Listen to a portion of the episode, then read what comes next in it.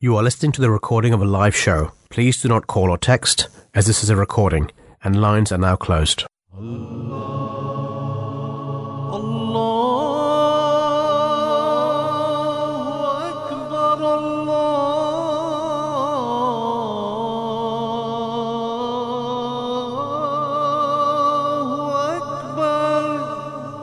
You're listening to the Voice of Islam Radio broadcasting on DAB and via the internet 24 hours a day. Auzu billahi minash shaitanir rajim. Bismillahir rahmanir rahim. In the name of Allah, the gracious, the merciful. Assalamu alaikum wa rahmatullahi wa barakatuhu. Um, may peace and blessings of Allah be upon you all. You're joined by myself, Rahil Ahmed, and Fahim Nasir as my co-presenter. How are you doing, brother? I'm good. I'm enjoying this very, very hot weather. yeah, you've got, uh, I think, much more to come. And next Sunday, as they say, you know, Yeah. it's, it's going to be. like 35? yeah, Oh, and wow. let's see. We don't get it often, do we? So The one month in the year. Yeah. So, as always, I mean, we bring you um two topics uh, for today's uh, program, for today's two hours until six o'clock that we're here. In the first hour, we'll be discussing African youth uh, investment needed to prevent brain drain. Um, and that is, of course, uh, speaking of the immigration of skilled nationals uh, from their, you know, uh, from their country that they were born in, Yeah. To seek a better life. And in the second hour, we'll be discussing Islam reform needed, and and in that hour, we'll be we'll be talking about, um, you know, uh, Is there a need for reform? is there a need for reform, and and and, and what is it needed, uh, you know, for the reform to actually take place?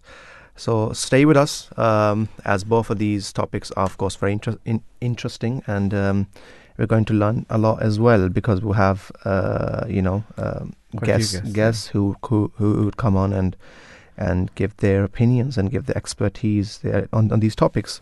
Um, of course, hey, voice at Voice of Islam, we we we give you the Islamic uh, understanding, Islamic uh, Point you of know view, uh, right. point of view, emphasis on on the issues or the topics that we bring forward. Um, specifically about uh, this topic of brain drain and and and and and uh, you know African youth um, actually immigrating to first world countries um, for better life. Um, Islam actually you know places great emphasis on on love and loyalty to one's nation. Um, you know, the Holy Prophet peace be upon him have uh, you know reported to have said, "Love of one's country is is is part of faith," and uh, countries around the world are competing for resources. We know that, and and and and and prime among those resources is human capital. Yeah. Um, every year, you know, highly trained professionals migrate out of uh, Africa, leaving the country in an acute shortage of skilled professionals, despite their investment in the human capital. And I, don't, I, I don't think that, of course, the topic is around African youth, but I don't think it's just Africa. Is Yeah. it? I mean, we've got every third world country. Um, you know, we see that uh, you know that the the opportunities in that very country uh, is not bright for those you know. Uh, for those um, excelling brains, Yeah. right? For for for, for the in, in individuals that excel in these studies. Um, what, what's, what's your take on it? Well, yeah. Um. So I've learned about brain drain first time from this so- show. So I thought Yeah. let me let me let the listeners know about the actual definition of uh, Mhm. brain drain. Yeah. It's the emigration of highly trained or qualified people from a particular country. So it's as as we said, we've, we're competing for so many different resources, Mhm, and one mhm. of those is human capital. And think about it: if uh, think about it in the context of a football team, if your best players all go to the other team, Mhm. uh, you know you're not going to be as successful. And it's it's kind of that principle, isn't true, it? true. Of uh, yes, people leave with the intention to come back and make things better, but Hmm. because when they go there, they get access to, to more jobs Mhm. um, and, and more security, they end up staying. And you Mhm. know this this I think we're going to discuss a bit later what, what the causes are and and uh, you know some Mhm. some solutions as Mhm. well and, and how Islam thinks about it. But Yep. yeah, it, it it just makes sense that you know if if the brightest uh, minds are leaving for for better, uh, what's going to happen to, to It's a loss of the of of of the con- con- country, of course. definitely Um, I mean, when talent, you know, consist- consistently leaves the country to seek, let's say, opportunities abroad, you know, it creates a vacuum in the home, you know, country's economy and, and actually um, restricts its growth uh, you know, a phenomenon known as, as we were referring to as brain drain. Uh, and and and de- developing countries suffer the consequences of brain drain the most, uh, especially when highly skilled, you know, migrants do not return to their home countries. Um, and it is understandable that people, you know, move to seek better lifestyles and, and, and excel in, you know, academics, or you know, provide a comfortable life for their families. Um, however, a nation's success relies on its people. Uh, we know that, and and Africa, we we know that is abundant in natural resources and human talent. I think recently it was. Uh, just coming to my mind, I think Jose Mourinho. I don't know if if, if, if you read, read read up on that. He mentioned about African special one. Yeah, yeah, yeah, yeah. the special one. You're speaking about African players. I, I don't know if I can I can put uh, search that up. Yeah, he was basically saying that without the uh, without the you know African players, you know European clubs won't won't, won't be as successful uh, as they are. Um, you know, and he says uh, FIFA, uh, you know FIFA should stop representing uh, you know African players. Um, and and he says that there's abundance of talent that's uh, you know that's there in Africa. Uh, he says "Ar- Africa has quality players who have rep- uh, repatriated to European countries instead of playing for their mo- motherland countries. He questioned why the black f- footballers are moving out of their country to move to Europe. Jose Mourinho believes African countries would continue to be uh, denied this, uh, you know, from becoming a World Cup winner. Yeah. I, I want the world to realize, he said, that Africa is equal to everyone. Africans are not good.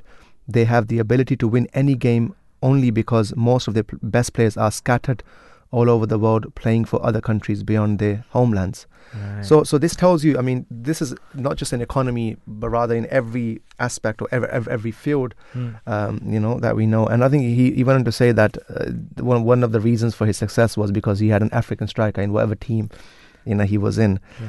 Um, so um, that was just, uh, and of course, some something that I'd read, uh, you know, up in news. I thought is is very very much linked to the topic. So I mean, speaking about you know students as well as other you know professionals, you know, leaving the continent for further education and and and, and training, you know, perhaps with the intention of coming back to develop their con- uh, you know their con- countries, Mm. uh, you know, equipped with knowledge uh, gained from training abroad. While many of these professionals are expected to return when they finish their you know training, and many of them, however, actually decide to stay permanently in the West Yeah. because they can easily find jobs with higher salaries, you know, afford better living standards. And I think this is the same with regards to the football players that we were speaking Yeah. about. I mean, who's going to pay 150k or 200k a, you A know, week. A, a, a week to, you know? So it's it's it's pretty much clear why um, you know people decide um, uh, yeah, or, or choose a better life standard for themselves Yeah. um, because they can easily find you know jobs as I said w- with higher sal- salaries. Um, you know, inst- instead of returning to their homes to join the labor market without any op- opportunities. Mm. Um, now, countries in Europe or USA who have shortage of trained professionals, they actually allow them to fill the vacant seats at salaries, you know, undreamed works of in well Africa. them? Of course, of course, and I, and I think it's smart in a way, Yeah. um, you know, to to pick the best brains and and to you know utilize them for the. Um, I mean that it's it's astonishing to see. I mean. w- Not just Africa. I mean, going away from that, we, we have an example of countries such as, I think, uh, let's say Pakistan, Mm. right? You, we had um, we had an individual, um, you know, who um, I think who was um, going to be appointed as uh, the finance secretary or some something of that sort of, of, of on, on that position. But because of his faith, there was so much uproar. Yeah. There was so much backlash on the on the gov- government that they had to denounce that. Yeah. Um, and so they, they they are not just to do with they they are there are also other factors as well involved, especially in the third world countries that you know would relate to let's say you know religious discrimination or Mm. you know um, you know Safety, ethnic background safety and all, all all all of these things even though that some of these people want to serve although they're li- living these co- in these countries Yeah. they will not be allowed to in certain cir- circumstances as well Mm. no, in a in a, in a very wider context I'm speaking um, so I mean do you think it is fair f- uh, on the on the African countries let's say for the Europe and the US to take the best brains for you know Yeah, well, I think uh, I think what happens is that um, a lot of the times people are trying to get out of a situation to provide better Mhm. situation, usually for their future generations as well, right? Mhm. People are always thinking about their kids and mhm. trying to do better for their kids. So I think that um, whether the intention is to come back or not, Mhm. um, I think that it's always going to be an attractive proposition if someone can provide you with more money, better living conditions, safer Mhm. living conditions. Mhm. Um, you know, it's it's. I don't blame them, right? Like, why Mhm. why why would you? What would be the reason for that? And you know, so what actually causes brain drain, right? We Mhm. we've got to look at the, the things that actually cause it, and um, a lot of the times there's, there's quite a few factors, things like poverty, lack of funding and infrastructure, societal pressure, civil unrest, um, Mm. or low employment opportunities. So Mhm. there's loads of reasons for the brain drain, but I think ultimately when it comes down to it, if you are offered a better life because of a skill that you have, would you not take it? Hmm, Right. That's that's that that makes a lot of sense. um, um, of course, we'll be speaking to our guest as well very soon, and and we'll, we'll be asking him, you know, questions um, related to the topic whether you know brain drain is leading Africa to losing its you know precious talent, and and what is the youth's you know perspective, and and, and whether they you know do they actually feel migration is the last option to a better to life, and you know uh, Yeah. we have many other questions that would we would like you know like like to ask but but you see the loss of skilled labor um, you know is of vital importance as well um, Yeah. now you know the loss of teachers let's say you know un- undermines the ability of education systems to function Yeah. um, the loss of nurses impairs you know efforts to deliver even basic healthcare and the loss of other skilled professionals acts uh, you know it actually acts as a barrier to institutional capacity building. Um, the efficient utilization of external assistance and uh, private sector growth, then the brain drain marks a potentially serious barrier to economic growth and uh, development, um, you know, uh, and po- po- poverty reduction. Yeah. And Africa also loses about, you know, it, it loses billions of dollars in the cost of training these people Mm. who then migrate to seek better opportunities elsewhere. Yeah. So, um, I mean, in that case, what do you think you know a country should be doing? I mean, how how how should they encourage you know these people to come back? I, th- I think This is a it's tough one, quite isn't it? I think it's quite a tricky question, and, Mhm. and and to answer that, we have to first first go into more detail of, of exactly you know the causes of brain drain. So, for example, it has you know poverty being Mhm. a, a massive one. It has been reported that a number of Nigerians, especially the young, are desperate to escape the worsening political and economic conditions. On average, surgeons in New Jersey earn $216,000 annually, while their counterparts in Zambia make $24,000. Mm. Right? Like, th- that is a Absolutely. big difference. And Kenyan doctors earn on average $6,000 per annum.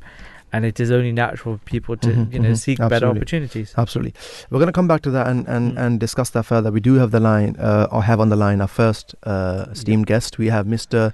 Chidi uh, Nwaogu, if I'm pronouncing the name correctly, who is a C- uh, serial tech entrepreneur, software developer, and co founder of Publiseer. Uh, with this short introduction, Assalamu alaikum, may peace and blessings of God be upon you, and welcome to the Drive Time Show. Yeah, hello. Assalamu alaikum. Can, you- can you hear us? Yeah, I can hear you perfectly. Thank you so much for joining us. It's a pleasure to have you on. So, am I pronouncing? Is it Publiseer or how how how do you pronounce this? Yeah, it's Pablos here. Publiseer. Okay. Could you tell us a bit more about Publiseer? Uh, what is the idea behind it? Yeah, um, thanks for having me on the show. Thank you. Um, is a digital distribution company, Mhm. and we're based in Lagos, uh, Accra, Nairobi. Mhm. And uh, our aim is to help um, independent creators, you know, typically those from underserved and disadvantaged communities. We help them to um, focus on the creating process. And we handle what we call the tedious but important business of transforming their creativity into work for them.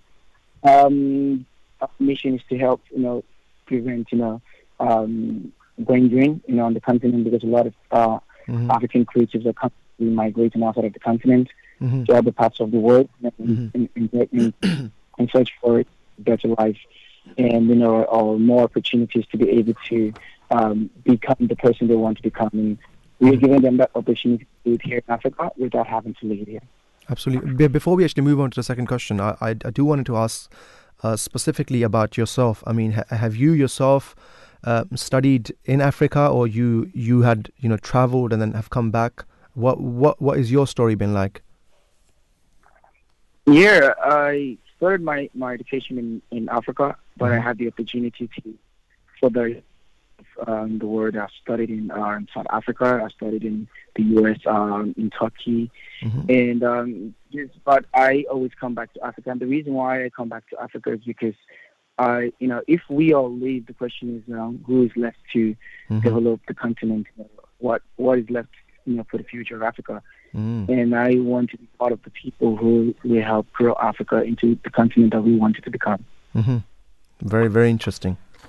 So, uh, what we wanted to understand was like you know, uh, Africans, especially the youth, like migrate with the hope of seeking a better life. So, do you believe that that's the correct approach, or should they seek potential opportunities in their homeland?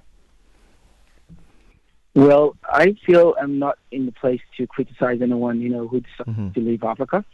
Well, a lot of people leave Africa for several reasons, you know, some of them, you know, for um, because of insecurity, um, some of them, you know, because of economic um, um, uh, meltdown. But I believe that um, as a person, you know, and that's my own personal belief, I believe that uh, it's wrong when you leave, you know, um, your continent to a bit, you know, to a different Mm. place, you know, uh, and never return because uh, it's just, uh, it's just, it's the wrong approach, you know, because sometimes the problem is not with the continent but with yourself. You know, I've seen a lot of Africans that left Africa to other parts of the world and ended up not really, you know, achieving their uh, objectives. You know, uh, because they didn't f- focus on improving themselves or re-educating themselves or becoming a better person. They felt that changing their environment was the, the option, but when they changed their environment, they realized that they are the same person and and where they went to, you know, there's a lot of better minds, you know, a lot of greater people, and so you know they just ended up being Mhm. suffocating. suffocating. So I just believe that um, rather than changing your environment, you know, it's most the first thing is to change yourself, improve yourself, Mhm. and maybe you know that way you'll be able to even improve your own environment. So, I you know a lot of Africans were focused on uh, what can the con- the continent give to us.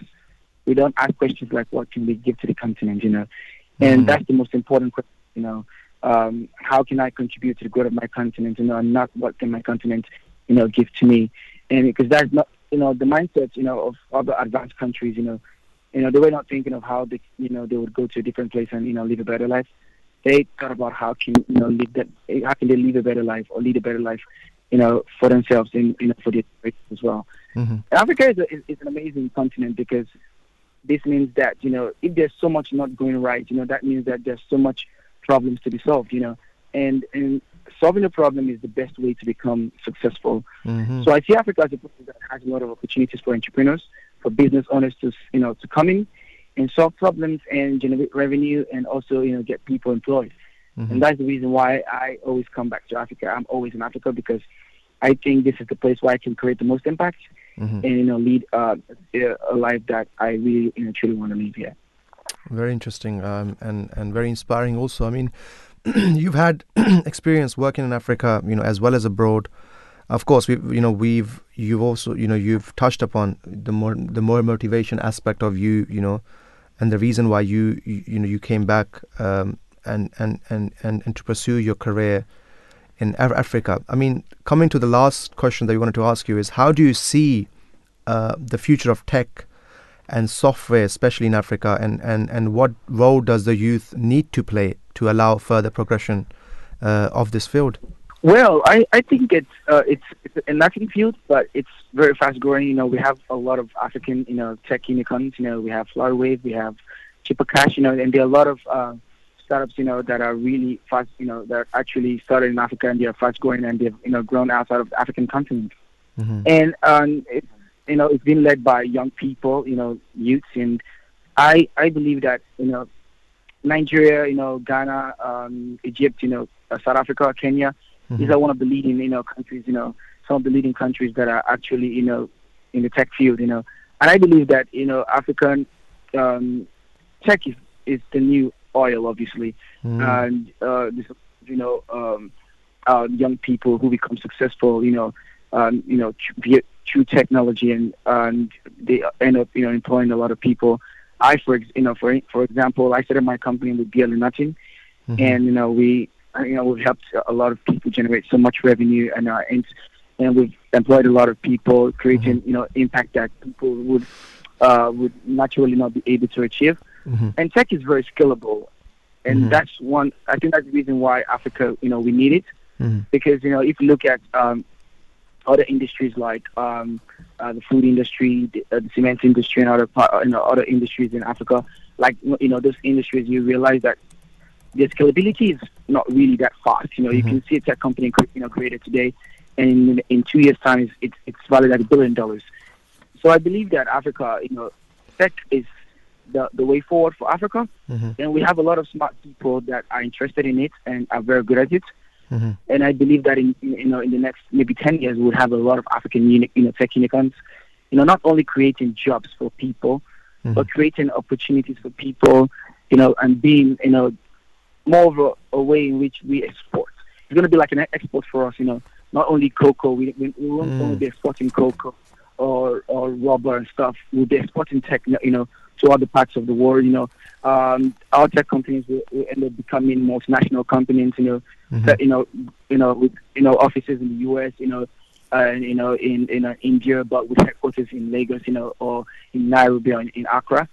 So Okay. I, I see this as a future for Africa, Mhm. and I believe it's one of the ways in which Africa would you know be able to drastically reduce its unemployment rate. Yeah. Absolutely. Thank you so much. I mean, it was a pleasure having you on, um, and we wish you the best going forward. And I hope you know a lot more people take encourage encouragement from your from from yourself and from your company, and and, and coming back to their homeland and and starting uh, something of for the betterment of the society. Thank you so much. Take care. Assalamu alaikum. For having me, and have a good day. Thank you so much. 0208687778 is the number to call. You should call and, and, and give your opinion on uh, on whether you think you know people uh, should be allowed and people should move to uh, wherever they wish and whenever they wish uh, to you know start a better life um, and uh, or you think that people should be loyal to the country that they're born in and they should um, you know they should um, contribute to the society that they live in. But one thing I, I, I, I did wanted to discuss was, uh, I mean, the policies that, that certain countries have now. Let's say the third world countries. We know there's a lot of corruption, and we know that that is one of the reasons why you know, um, you know, uh, you know, things can't progress, and, and, and these countries are, and there's only a tiny minority of, of those in power that get to keep that wealth okay and and and and, and the comparison you know some of the rich people you've seen in these in these third world countries is uh, you can't compare it you know the the gap between Yeah. society is unbelievable so i mean in in that situation don't you think it's it's it's um, it should start at the upper level at the government level where they have you you know they make certain policies in such a way where they're not just thinking about their children or their, that's that's what we've seen with, Yeah. with with a lot of third world countries. You know, a father dies, the son comes, and he's you know he he takes over the country, and then you know, Yeah. uh, whether it's autocracy and even even in uh, you know we've seen dem- democracy as well. A lot of the countries, the the the you know the parents they pave the way in a way for these Mm. children to take their place. In such an environment, in such a society, how how is it that that an individual who's who's trying to prosper or is trying to do uh, good for the country, uh, or should should or do you think that the person should only con- focus on himself, you know, and be the change that that he wants to see in the world? You're, you're throwing out really difficult questions. um, no, honestly, I think it's it's a difficult one. Mm-hmm. Um, Yeah, like you know, Islam teaches you l- loyalty to your nation. Mm-hmm. So definitely, I wouldn't do anything that would impact or anything. But you'll, well, like you said, sometimes it's uh, up to the um, the policymakers, right, Yeah. to to enable people and, and to stay there, right? They they they're obviously seeking better lives because of Mhm. you know the the examples we gave, societal pressure, you know, Mhm. civil unrest. There are conditions that are making people want to leave, and Mhm. um, yeah, I, th- I think it's a difficult one, really. Yeah, I mean, don't get me wrong. Islam, um, you know, has great emphasis when we read the Holy Quran on my, my migration from one land to another as well. Well, that's that's in relation to uh, you know persecution, or when when Allah Almighty says you're not allowed to, you know, uh, practice your faith, then you're it, you, you're bound to, you know, you, you're instructed to my, mi- migrate, and Hmm. this is what happened at the time of the Holy Prophet, peace be upon him, Yeah. that it was in sort of incumbent upon the companions to, uh, you know, be with the Holy Prophet when he mi- mi- migrated. Um, now there's a lot of blessing in that, and and we witnessed that with you know within within especially within our community as well.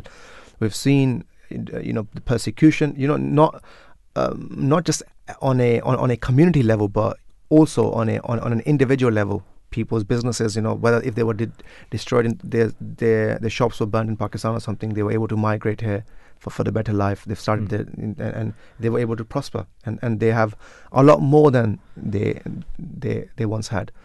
So from that perspective, it's encouraged. But I think from the perspective of what we're speaking today is is if everybody uh, you know s- uh, see this as the only option of of going out to the west and then of course that that's a big decline in you know education uh, and uh, you know every other sector you know Yeah. that country progressing No, and, and and and the people that become in charge then of that country is um is is those that are not capable. Because the capable people have left They've and they left, and, and they're serving in uh, you know uh, or they you know they're working in these different corporate Definitely, and and so I th- I feel like this comes down to unequal distribution of wealth, right? Um, people are going to other areas of the world because there's, there's better opportunities. So, Mhm. and, and I think that's why brain brain drain isn't a new phenomenon, right? Like it's it's Mhm. um, it's you need to look at the bigger picture to to really understand it. And you know, you, you, you when you think about this, you start to ask yourself questions like, why is it developing nations Mhm. continue to struggle yes while the first world countries remain like oblivious to Mhm. their plight? Right? They they Mhm. are they get are the rich just getting richer? You know, is the poor getting but the poorer? reality is Africa is probably the richest continent this you know in terms of uh, natural resources and you know Exactly. ex- so, so so so that tells you that that that the country is not ri- uh, poor or you know the um, you know there are there are opportunities there but Yeah. the people are not capable um, and and the blame game has has never it never helps a nation to ever stand up this is what we've seen with uh, with the country where, where, where we've come from let's Mm. just not speak about Africa the, the the whole you know issue of pointing fingers at the West and saying uh, you know you, they've been the reason of our decline No. you know they've been the reason I mean if you were capable you wouldn't allow it to happen Yeah. if you were capable you won't be taking uh, you know uh, X amount of loans that you can't pay back and those loans are only going to in, into certain pockets Hmm. you know they are they are they are not being spent on the progression of that na- nation Yeah. so this this is uh, you know this is a reason for you know um, nations not you know actually standing up on their feet Definitely, and is that like you know unequal dis- distribution of wealth, which we can learn from, right? Like, because Islam teaches about this, right? Mhm. And and you know, in the economic system defined by Islam, like wealth has to remain in Mm. constant circulation, right? Mhm. Hoarding is is prohibited, and the clearly defined concept of zakat highlights like the need for sharing a portion of your wealth with the less Mhm. fortunate. Mhm. So if people acted on that, I think that there would probably be a better situation in these countries, which would then Mm. reduce the amount of brain drain, which would then Mm. further the economic growth, right, of these countries. I mean, the fourth caliph of the Ahmadi Muslim community, as Mirza Tahir Ahmed, uh, may Allah be pleased with him, uh, states, um, I think this is one from one of one of his uh, books. He said that Islam attempts to create an attitude whereby the governments and the wealthy are constantly reminded that it is their own ultimate interest to establish an equitable economic system. They are also constantly exhorted to be on the lookout for the for the rights of others. The weak and the poor should not be denied their fundamental economic rights, such as freedom to choose one's profession, um, equal uh, access to opportunities, and the basic requirements of life. The lack of this very special attitude has already caused much misery, pain, and disorder in the history of human struggle for survival. So the need for investment, you know, speaking Mm. of that, um, you know, we, you know, slowing economic growth, uh, supply chain disruptions, and, and, and rising fuel prices due to a series of overlapping crises has hurt Africa's energy system, contributing. Of course, I mean, we, we, we, we see the effects of in, Mm. in the entire world here as well in the West. Uh, you know, we know where the prices are at this current time, but specifically in, in, in the third world country, it it's, it's, it's hit them even harder. Yeah. So and and you know so where's this investment needed? Is is in renewable energy, right? And, Yeah, and in absolutely, education and in absolutely. agriculture. So you know, uh, i according to a study, i universal energy access in Africa could be achieved by 2030 through investment of 25 billion a year, equivalent to about one percent of total global energy investment. Right, so Africa is home to 60% of the best solar resources globally, but has only 1% of installed solar energy capacity. like, That's if, if you think about this, it's it's like oh, Mhm. like how is this happening? Mhm. Um, and then you know while the investment required is relatively small in global terms, international competition for funding for energy projects means Africa faces an uphill battle to attract a significant increase in financing.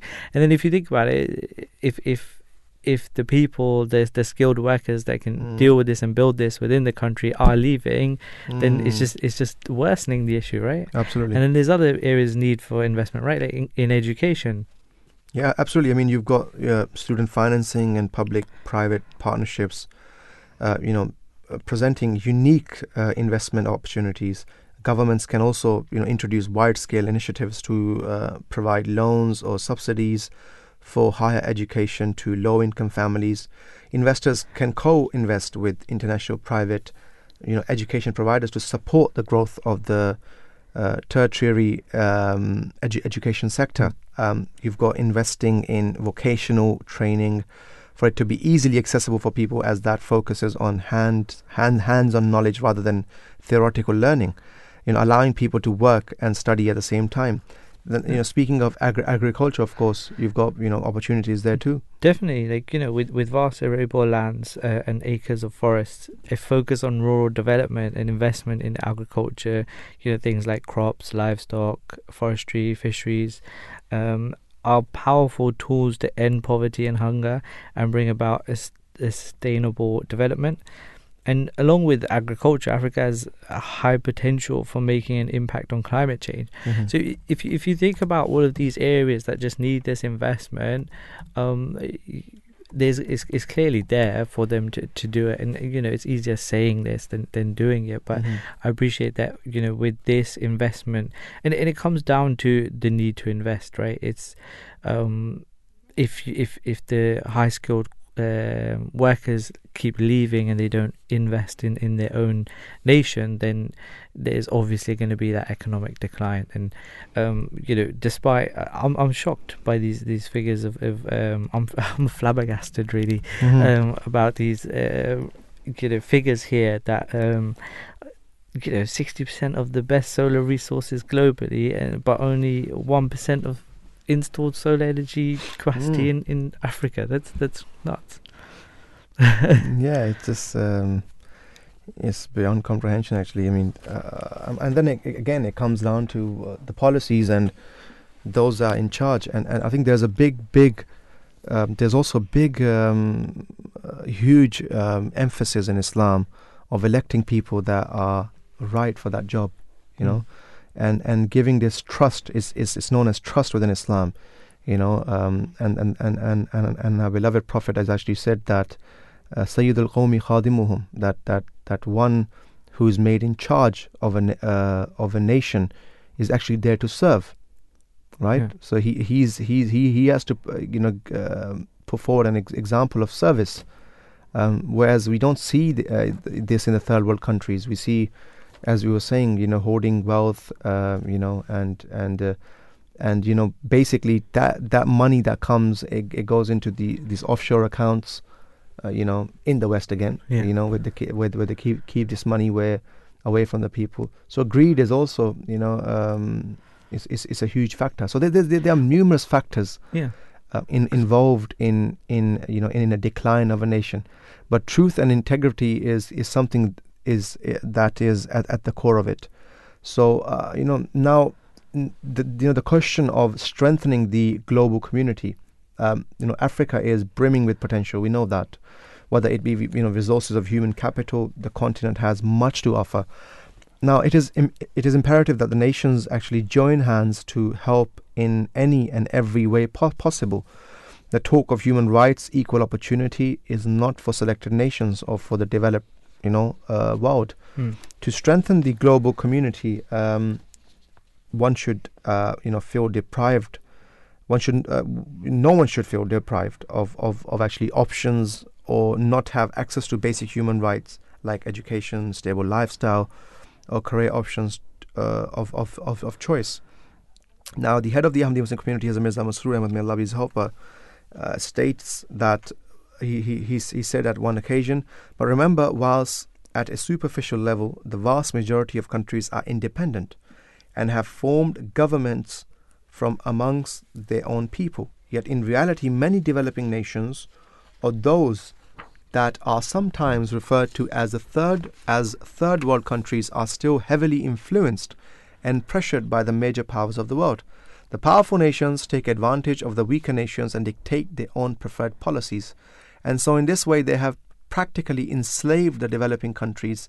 Sadly, the major powers take benefit advantage of the natural resources of the poorer nations and do not give what is due right of the weaker nations in return. Thus, clear exploitation of the developing countries and their people is taking place. So this is, you know, very much clear, um, uh, you know, that um you know this exploitation exploitation is happening. Uh, it is unfortunate, of course, and we're going to come back to that. and We're going to dis- dis- dis- discuss that definitely need fur- to discuss that further, of course. But we do have the line, uh, have on the line our next guest. Uh, we have Dr. Hadiatul Sal, uh, who is molecular uh, biologist, founder, and executive director of CSD Science Education. Uh, with his short introduction, uh, Assalamu alaikum uh, wa rahmatullahi wa barakatuh. May peace and blessings of Allah be upon you, and welcome to the Drive Time Show. Alaikum salam. Thank you for joining us. It's a pleasure to have you on. So the question we wanted to ask you is questions actually is uh, are you did your you know PhD in the US and uh, what actually motivated you to return back to Senegal? Well, yeah. So um, I I did PhD in US, and then in in order for me to come back, it was I was thinking of impact because I spent a long time abroad studying, and uh, and obviously I had opportunities to stay.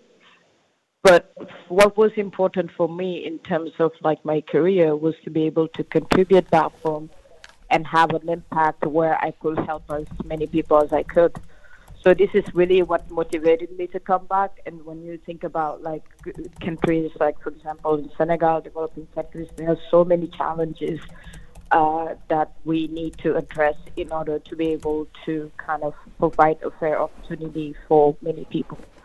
So, and this is really the reason why I decided to come back because I thought I could do better there and I could help more people.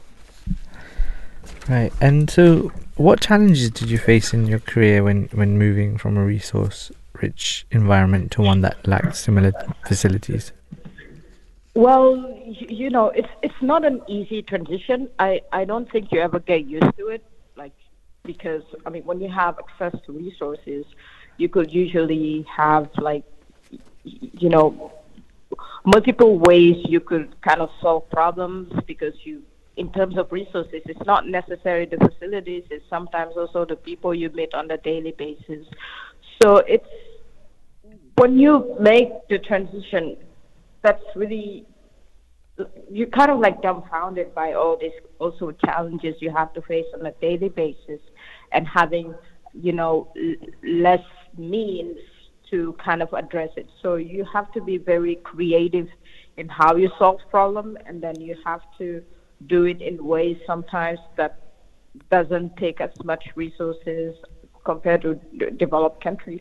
Or also, you have to do mostly a lot of training for like the people you'll be working with uh, back home because I mean the um, you know schools are different in here. Like how people are trained are different. So if you want them to work to a certain standard, you have to also do a lot of training. So it's very challenging, but we kind of try and do our best. Yeah. Absolutely. I mean, funding is a a critical aspect in you know creating opportunities, and uh, how can this challenge be you know be over- overcome in order to uh, you know incentivize skilled professionals to pursue careers in Africa? Well, um, I don't know if I know the solution about the funding issue here because definitely um, something that you will notice a lot. For example, and it's it's at the global scale. Like organization that would tend to get funding are organizations that are already well established, and sometimes in like these developed countries, whether it's the UK, in the US, or even in Europe. So when you come here and try to, you know, get some work done, it's absolutely challenging to have access to the funding uh, because I mean, usually government here, like the local government, is not really funding this kind of new initiative. And for international like funders, sometimes they want you to be to be established to kind of uh, start funding you. So I mean, I'm not sure there's one solution, but so far what we've been doing uh, since I've been back is like we just you know trying to work as much with whatever resources we have.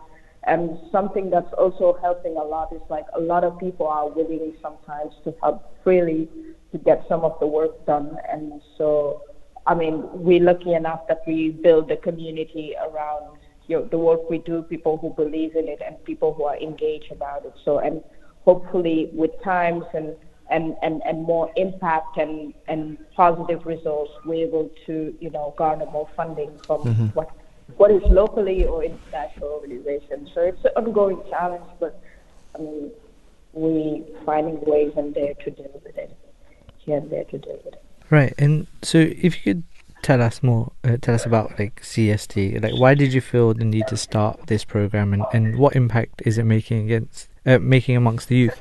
Yeah, well, I mean, f- for me, it was it was absolutely it was kind of an obligation for me at some point to start this pro- program because I was lucky enough, like when I was in, in Europe and later in, in, in America, I was able to kind of work with different organizations that were involved in uh, STEAM education. So I garnered a lot of experience over the years, and I thought this actually would be more helpful if I kind of do this kind of efforts back home. Because here, when we come to the education, I mean, the education is the way it's done doesn't really motivate the children. It's like it's done in a really theoretical manner, like where kids don't really experiment, and we we don't have enough scientists, we don't have enough engineers, and then I mean, COVID is actually even showing the danger of you know not training for like professions that will actually you know be life saving when be life saving when it comes to uh, uh, sometimes certain world issues. So, and in my case, I decided that I will take the you know experience I have, and I will start something, educating kids starting from a young age, so then we can kind of um, bridge this technology gap that existed here back home, and we can uh, help uh, people to be more um, educated when it comes to science, and later, if they pick like certain kind of jobs, they will be more motivated to work in science-related fields. And so far, we have impacted a lot of people through the programs we're running. We have um, do a lot of STEAM education workshops, train a lot of educators, and then have actually empowered over 5,000 people. And then we organizing events to kind of showcase like the science that's being done here and then the importance of science when it comes to like this global also knowledge economy uh, we live in under. So I mean, CSD has been like so far um, like a really important uh, project, and uh, and I'm grateful to you know all the people who believed in it and who've been helping since the beginning and. If we're able to have this kind of impact, it's because I mean they believe in what we're trying to do, and then at the end we just want to see our communities be better and then we want to see like people have a decent life and you know, that's Absolutely. why we're doing what we're doing yeah Very interesting, and, and uh, as I said, uh, e- even our previous guests, um, it's commendable work, um, especially you know those who've who've decided to you know having studied, having you know, attained something in life, gone back to serve their people. Uh, it's a very noble cause. So uh, all you can do is may God bless your work, and, and, and may you see the, you know, the, the the success that is needed to you know scale your work. So thank you so much for join, joining us. Yeah, thank, thank you so much for the invitation. Assalamu alaikum. May peace and blessing God be upon you. Assalamu alaikum.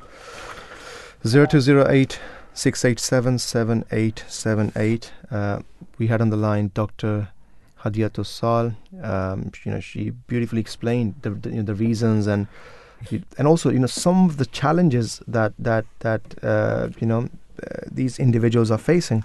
But I think di- di- di- you know despite that they're looking on the brighter side. Yeah. Uh, I I think I think serving is is at the heart of it. And I think there's something different.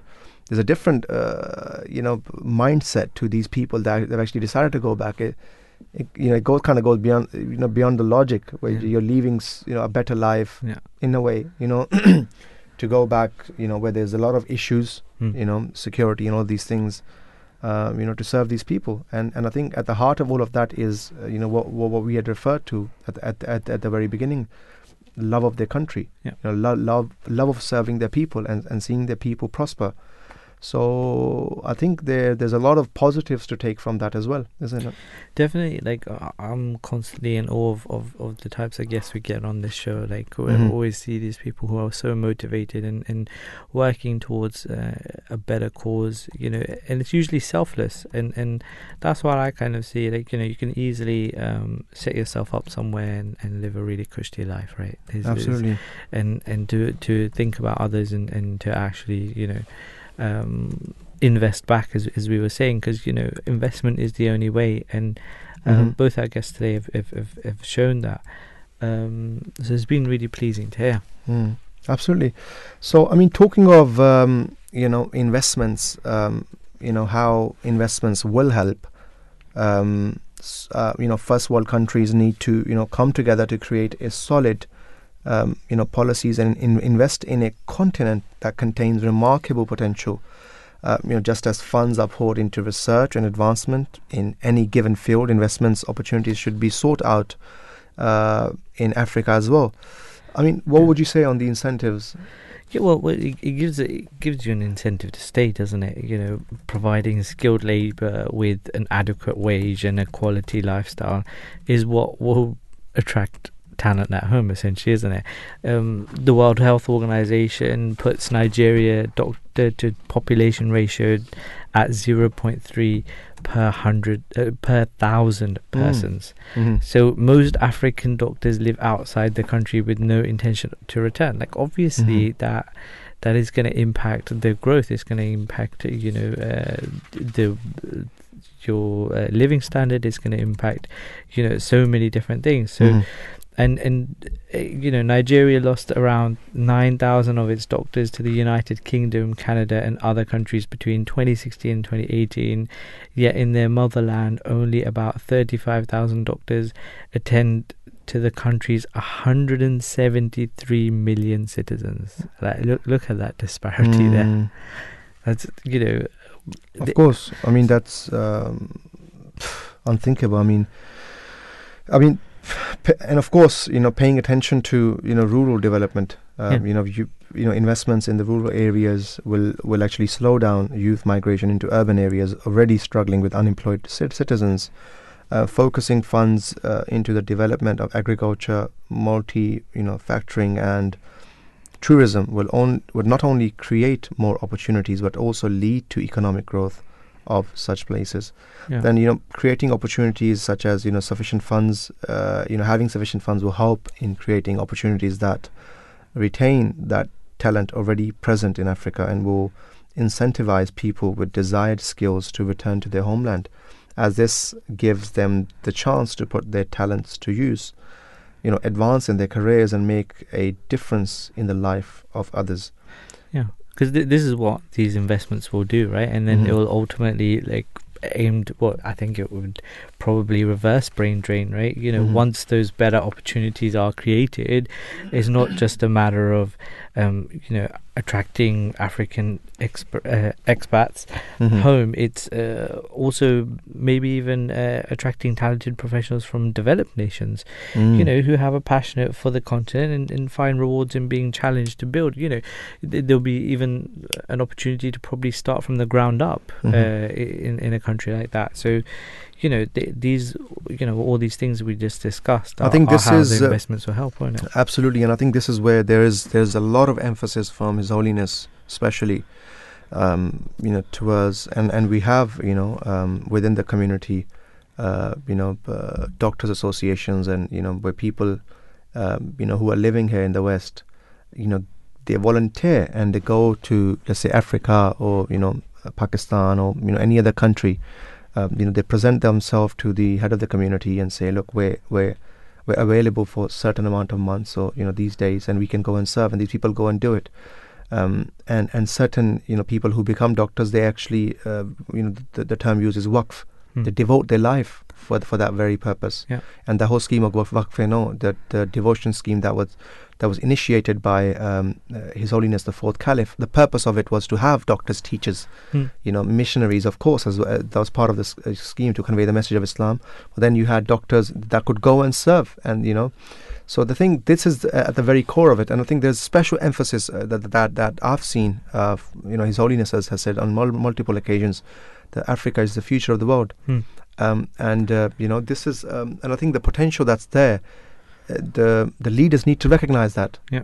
right and and they need to as, as as we were saying earlier have you know policies in place that you know not only you know c- that they're able to keep their their you know their um, excelling minds in in their in their country but attract others to come Yeah. and, and and and be you know what what isn't there i mean i don't know if you've been to i was in ghana beautiful weather you know Mm. beautiful country um and, and some of the people that that do go back uh, you know they you know they realize that you know. So i think this is something that that that you know the the leaders or the uh, those that are running the country those that are in power they need to you know you know make these decisions. And it's not going to be overnight thing. Yeah. just as it's it's, it's, it's been a com- compound effect of lack of policies to where they are now. It's going to be you know of course it's going to take years or maybe decades to you know to to uh, it, yeah. to fulfill that gap.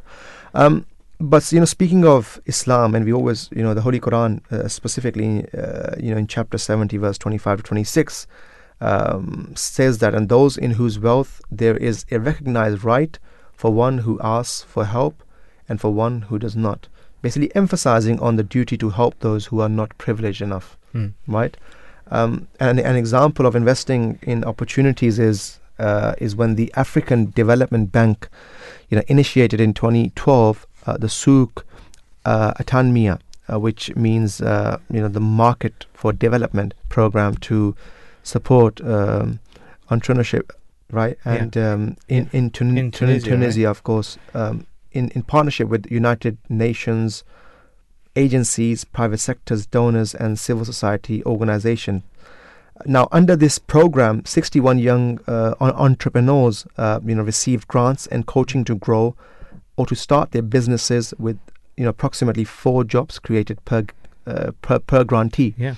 So that tells you that a total of 276 direct and indirect jobs were created in the first phase of the program.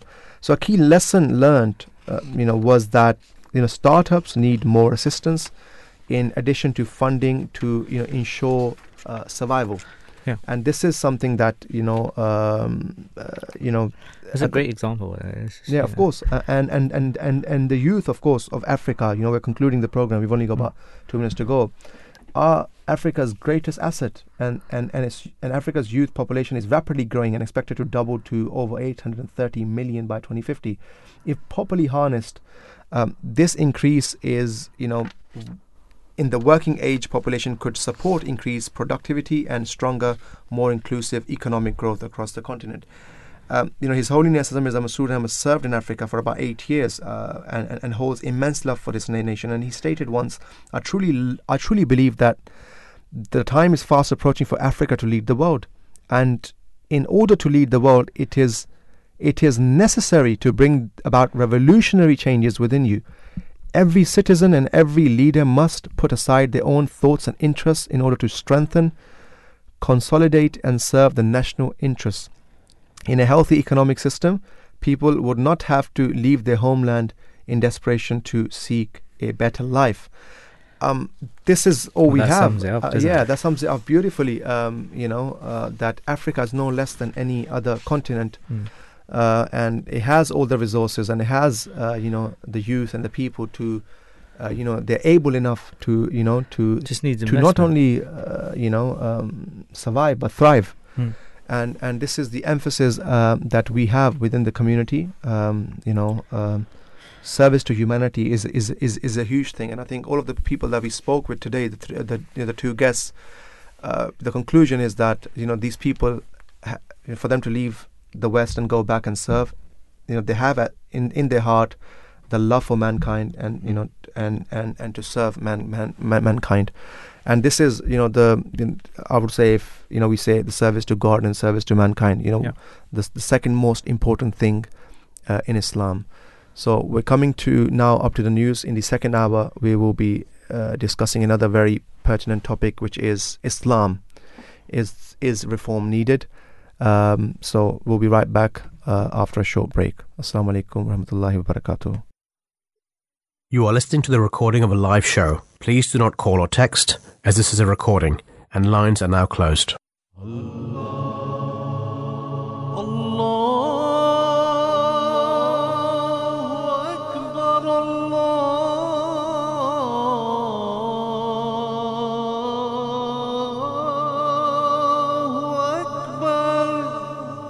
You're listening to the Voice of Islam Radio, broadcasting on DAB and via the internet 24 hours a day. Bismillah ar-Rahman ar-Rahim. In the name of Allah, the Gracious, the Merciful, welcome back to the second hour of Drive Time at Voice of Islam. Um, in the second hour, we'll be discussing whether there is reform needed in Islam. What is reform? Uh, Islam provides a complete uh, code of law and guidance, not only for Muslims but all, for all mankind. The Holy Quran is the final book revealed by Allah the Almighty and is the only book, only religious book preserved in its authentic form despite the fact that Muslims have the perfect book, they have the Holy Prophet's Sunnah, his example, their condition is deteriorating day by day, which is raising voices suggesting that Islam needs to be reformed. But the fact of the matter is that it is Muslims who need to reform. They have deviated from the teachings of the Holy Quran, and this is exactly what was prophesied 1400 years ago in the Holy Quran. Allah says in chapter 25, verse 31 of the Holy Quran, and the messenger will say, O my Lord, my people indeed treated this Quran as a discarded thing. I mean, the Holy Quran, you know, uh, is for him is we know is a perfect book. Yeah. Uh, it serves as a guidance, uh, you know, for mankind. It's the only book that claims to uh, to be for the in, in, in, entire man, mankind. We have an example of the Prophet. Um, you know, we know his life. Uh, you know, uh, when when when you know f- from Makkah, Yeah. uh, you know where he where he was born, and where uh, you know um, he initiated his claim, right? Mm. Although despite immense persecution, you know he uh, you know the you know the type of life he lived, not just in Makkah, but when he migrated to Medina yeah. after severe persecution, the Holy Prophet ﷺ had you know had had to migrate to Medina. Despite all of that, his conduct and his moral values that we have, you know, some of them I think it's it's good that we we you know we men- mention here. You Mm. know, um, let's say you know even at the time of war, I mean the first. Uh, uh, you know, first commandment of actually defending yourselves, "Udhina lilladhina right?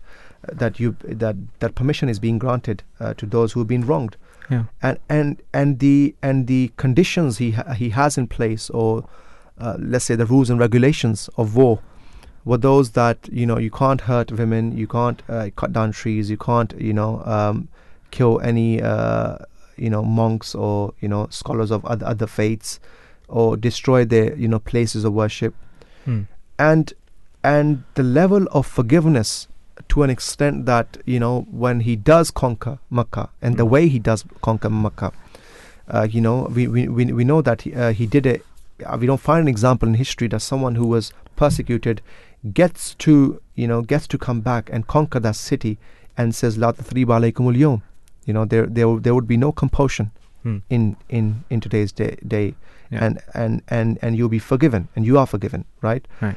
and this impact and this you know short summary of the holy prophet uh, peace be upon him's life what does it serve as you know for you personally Hmm. um, you know and, and also seeing you know uh, in, in today's day and age um, the condition of the ummah um, Yeah. ummah refer to the you know the muslim um, muslims around the world uh, what does this what does this what is a message that, that that gives you personally?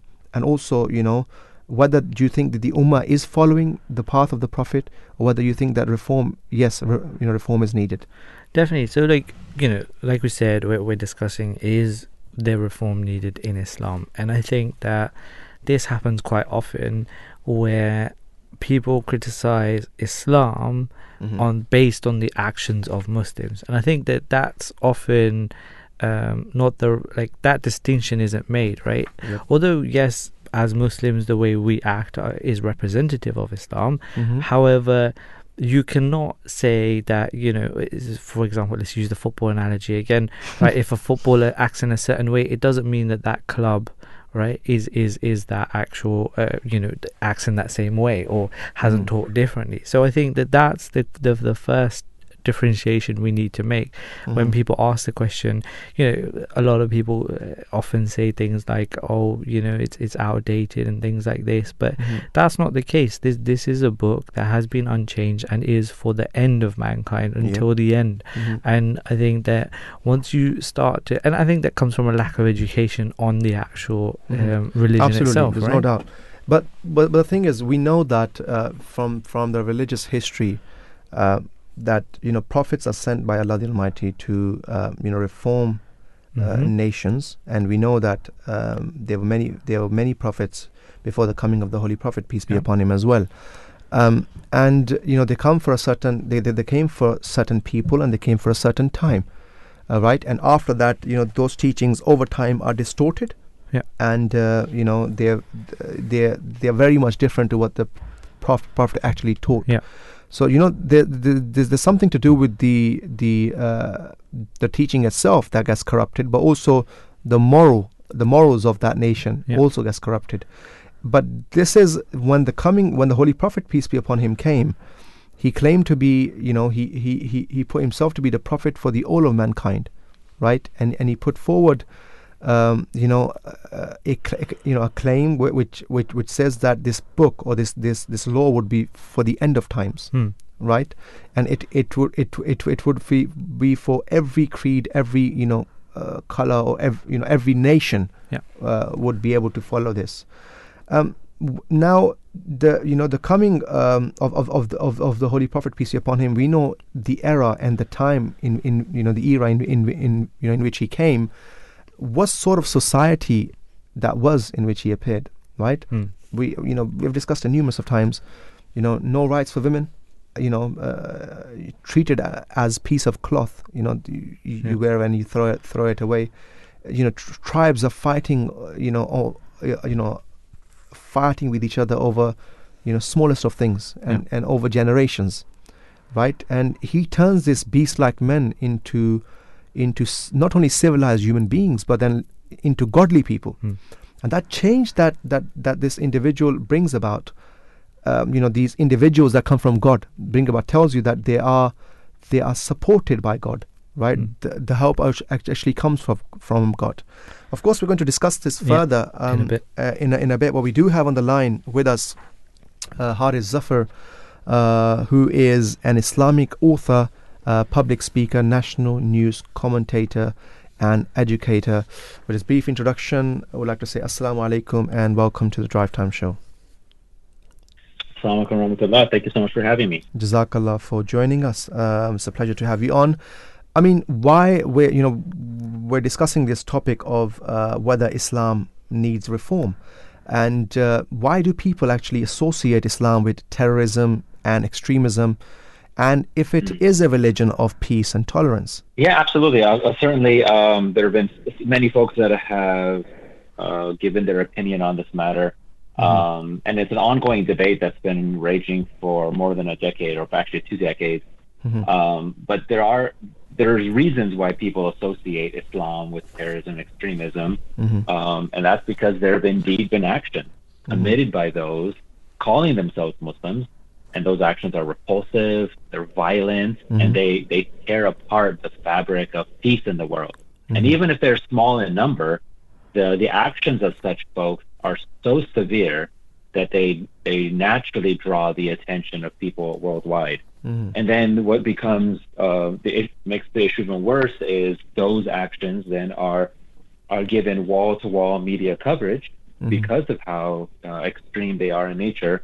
And this is the this is the image that the people uh, are are seeing on a month over month or year over year basis, uh, as opposed to the images of the vast majority of the Muslim world that are peaceful, law-abiding citizens. And so you have this uh, this echo chamber that gets created in which people do associate Islam with terrorism, uh, but those who have been taken upon themselves to ask why, why are uh, why would Muslims be more ade- um, drawn towards extremism or terrorism? It's such people that then realize that that's not the case. That the religion itself preaches peace, pacifism, um, uh, tolerance, uh, and protection of all people, not just Muslims.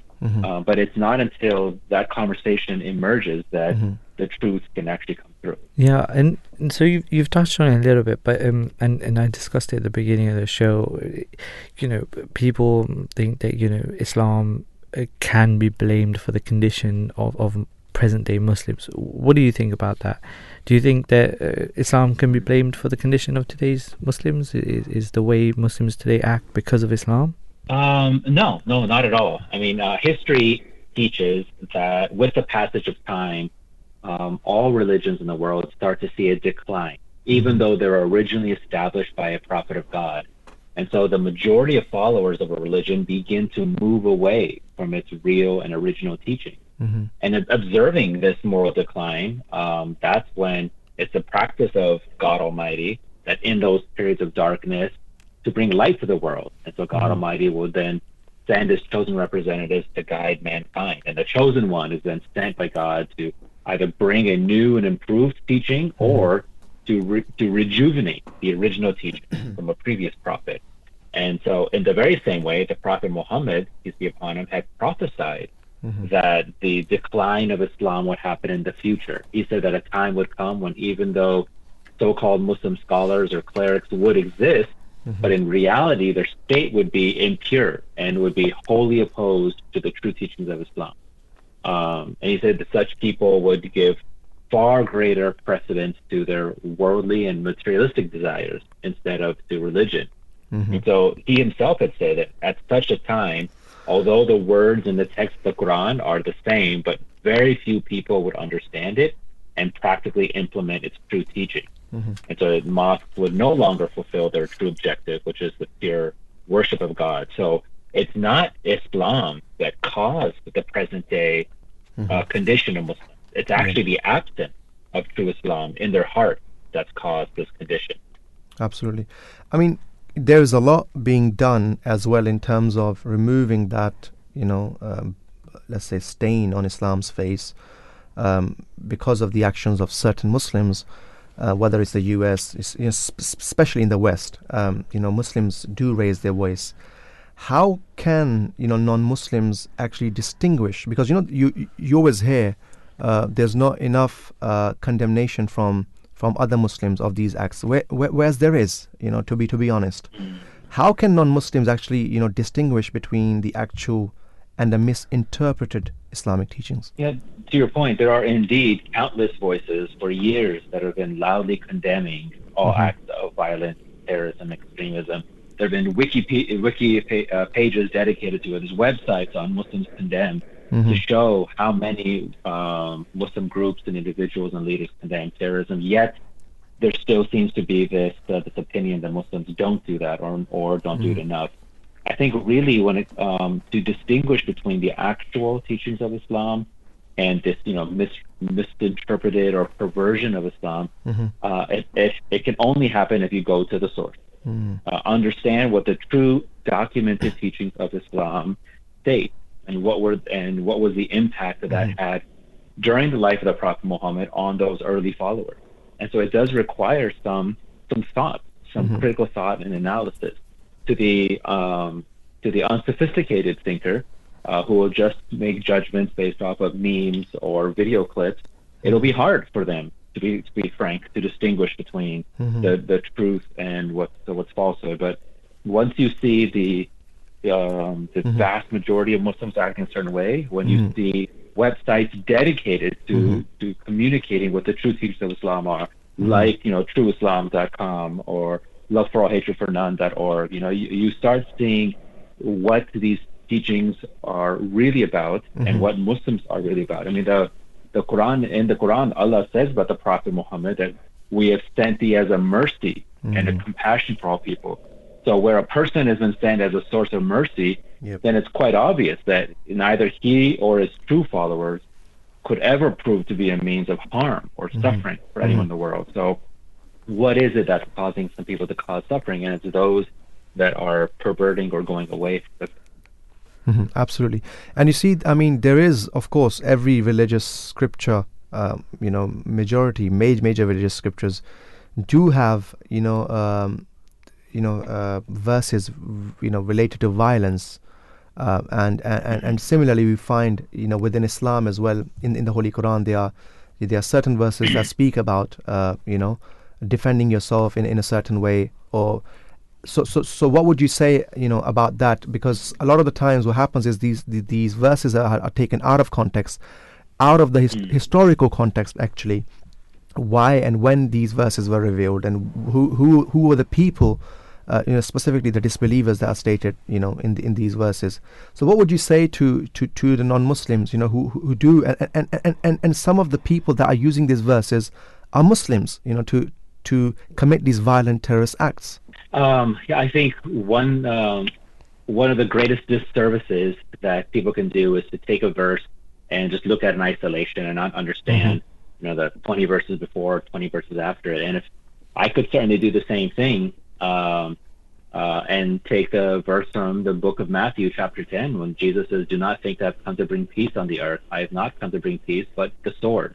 So okay, I could, uh, is it very easy for me to now piggyback off of and just take that in isolation and say, well, I mm. guess Jesus Christ, God forbid, brought the sword and not peace, and he was a mm. violent warrior. But we know that's not true. For those of us that have actually understood the life of that holy, that holy person, the holy prophet of uh, of Jesus Christ. So mm-hmm. what I would say is you you have to understand the context of whatever is being said, and mm-hmm. when once you do that, all the all the verses in the Quran talk about how Islam is a very practical religion mm-hmm. And what to do in a time when war has been thrown upon you, when you have been um, attacked physically for no crime other than believing in God or worshiping God. Uh, so it's not that it's a fight over land. Um, it's just because of your faith or just because of someone else's faith, they get physically attacked. What should be the responsibility of the believers of God? And it gives very clear um, ph- uh, philosophy that if you let those bad people run amok, then they're going to continue to attack all people of religion all over the world. So there has to be an equitable force to uh, to halt their progress, and so that requires a physical force. But there's so many rules that you cannot transgress. You cannot become the cruel, uh, and, and it's only to bring about universal freedom of conscience for all. And so that's that's the most important thing to understand is what what is the nature and what's the intent behind even you know any type of physical armed conflict. And the Prophet made it very clear, the Quran makes it very clear that it's to stop wars, it's to stop chaos, and it's just to institute freedom for all people, not just Muslims. Absolutely. And lastly, I wanted to, you know, ask you specifically, uh, you know, because you've been you know, you've been a public speaker, uh, you know, I've, I've, I think you've you've also served, uh, you know, as a spokesperson for the uh, for, for for for the USA Jamaat, right? Uh, am, am I correct? Uh, yes, that is correct. Yes. So, sorry. In your experience, uh, you know, I, I especially wanted to ask you this. I mean, you know, the, the, the, as I said, there's been times, you know, in the last decade, especially where whether it's the U.S., you know, or, or, or, or UK, we have opportunities to go and defend Islam on, you know, various, you know, news channels and, and, and various programs. Do you feel have have, have, have, have have you felt that people are actually understanding, or do you think sometimes there is an agenda uh, to to to ask questions in a certain way, or, or actually present Islam in a certain way? What has been your experience? Uh, to be honest, it's been a, a bit of both. There Mhm. certainly are those that are truly and genuinely trying to understand what is happening in the world and what are practical solutions Mhm. to the world's problems. And uh, and when they hear the solutions provided or offered by Islam, uh, and that we within the Ahmadiyya Muslim community um, uh, really focus on, then they're quite drawn to it, and they want to they want to either embrace it, understand it more, or work together as partners to advance those messages. There have been people that have said that if uh, if this is what Islam is all about, then the Ahmadiyya Muslim community is the antidote to ISIS and all these other uh, terrorist groups around the world. Mhm. Um, but certainly, um, during in my experience, my humble experience, I have seen that certainly there are those that aren't truly searching for an answer, and th- there is a certain agenda, even if there is an opportunity given to us on their platform to speak about Islam. Mhm. Um, it's clear that it, there is um, a drive towards a certain narrative that Mhm. what is wrong with the Muslim world, that there is Mm. something inherently wrong, it's inherently